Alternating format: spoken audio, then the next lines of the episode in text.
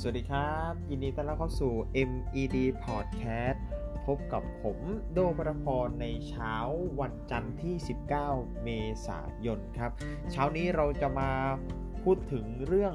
วัคซีนโควิด -19 กันครับ ก็คือไทยซื้อวัคซีนแบบไหนและจะได้ฉีดเมื่อไหร่ เรียกได้ว่าหลังจากที่มีการระบาดระลอกใหม่เนี่ยผู้ติดเชื้อวันหนึ่งเป็นพันเป็นหมื่นคนเนี่ย เศรษฐกิจเอ่ยการทำงานเอ่ยเนี่ยได้รับผลกระทบ ซึ่ง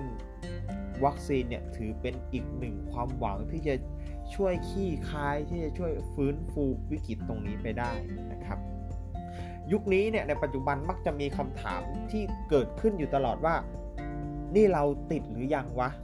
นอกจากคำถามนี้ยังมีอีกหนึ่งคำถามที่คนไทยถามกันบ่อยๆคือ วัคซีนจะมาเมื่อไหร่ หลาย ๆ ประเด็นไม่ว่าจะเป็น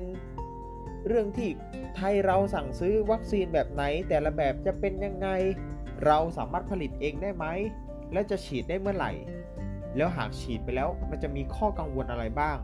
เช้านี้เราจะมาพูดคุยประเด็นเหล่านี้กันครับ ขอเกินแบบง่าย ๆ ก่อนว่า ตอนนี้ข่าวนี้คือไทยเรามีการสั่งซื้อวัคซีนจาก 2 บริษัทก็คือ s i n o v a c กับ a s t r a z เซ e c a ครับ ก่อนที่จะไป ถามถึงว่าทำไมรัฐบาลถึงเลือก 2 บริษัทนี้ และจะได้ฉีดเมื่อไหร่ เราไปรู้จักชนิดของวัคซีนคร่าวๆกันก่อนว่า มันมีความแตกต่างกันยังไงบ้าง ต้องทราบก่อนว่า วัคซีนเนี่ยเวลาเราฉีดเข้าไปจะทำให้ร่างกายเกิดภูมิต้านทาน เป็นการป้องกันไม่ได้เป็นการรักษาเมื่อเราติดวัคซีนแล้วนะครับ ซึ่งตอนนี้ทั่วโลกเนี่ยมีวัคซีนโควิด -19 อยู่ มากมาย แต่ละประเภทก็แตกต่างกันออกไปตามเทคนิคแล้วก็วิธีการ เช่นการใช้เชื้อไวรัสที่ตายแล้ว หรือการใช้รหัสพันธุกรรม ในการฉีดเข้าไปในร่างกาย อธิบายแบบวิทยาศาสตร์อาจจะดูงงๆ เราจะอธิบายง่ายๆกันครับ แบบที่1เนี่ยคือการใช้เชื้อที่ตายแล้วฉีดเข้าร่างกาย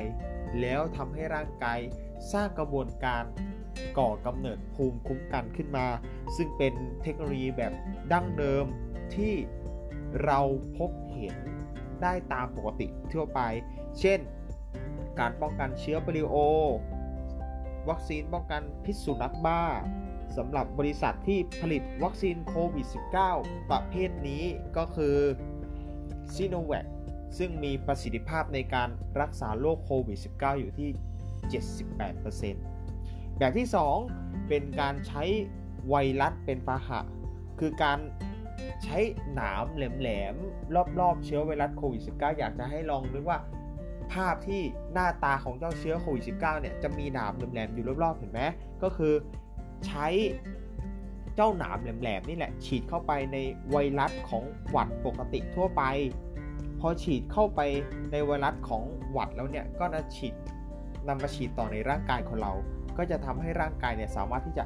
สร้างภูมิคุ้มกันเหล่านั้นได้ ซึ่งบริษัทที่ผลิตวัคซีนในลักษณะนี้ก็คือ a s t r a z เซ e c a ร่วมกับมหาวิทยาลัยออกฟอร์ดนะครับ ซึ่งมีประสิทธิภาพในการป้องกันโรคอยู่ที่ 62 ถึงราวๆ 90%เลยทีเดียว และแบบที่ 3 ครับ เขาจะเรียกว่า mRNA ซึ่งจะคล้ายๆกับแบบที่ 2 แต่ไม่ได้ฉีดเข้าเจ้าหนามแหลมๆของรอบๆเชื้อโควิด แต่ว่าจะฉีดเข้าร่างกายคนโดยตรง เพื่อสร้างภูมิคุ้มกันขึ้นมา บริษัทที่ผลิตวัคซีนในลักษณะนี้ก็คือไฟเซอร์และก็โมเดอร์นาซึ่งมีประสิทธิภาพราวๆ 95%ซึ่งเป็นบริษัทสัญชาติของอเมริกาครับ ข้อดีก็คือ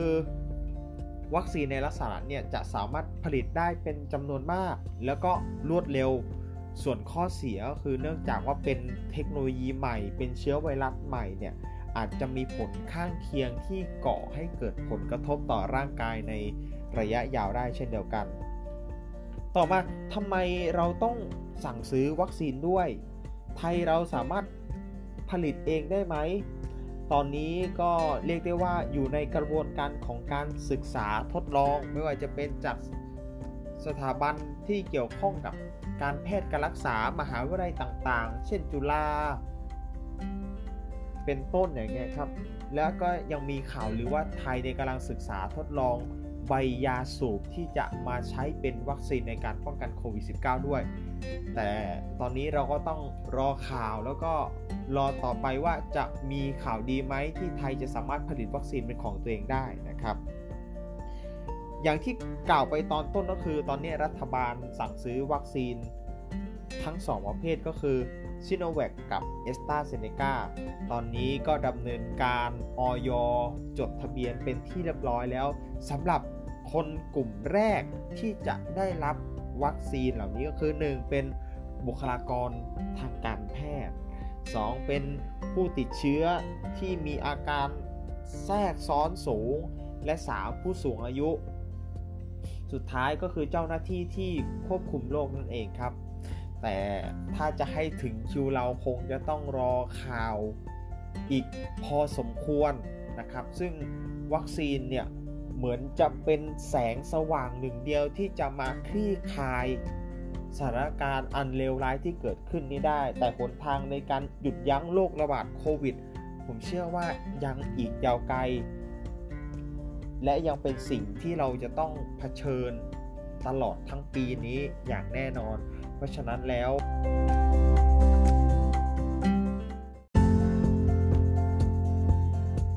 สำหรับเช้านี้ MED Podcast กับผมโดพรพร ต้องขอลาไปก่อนครับ สวัสดีครับ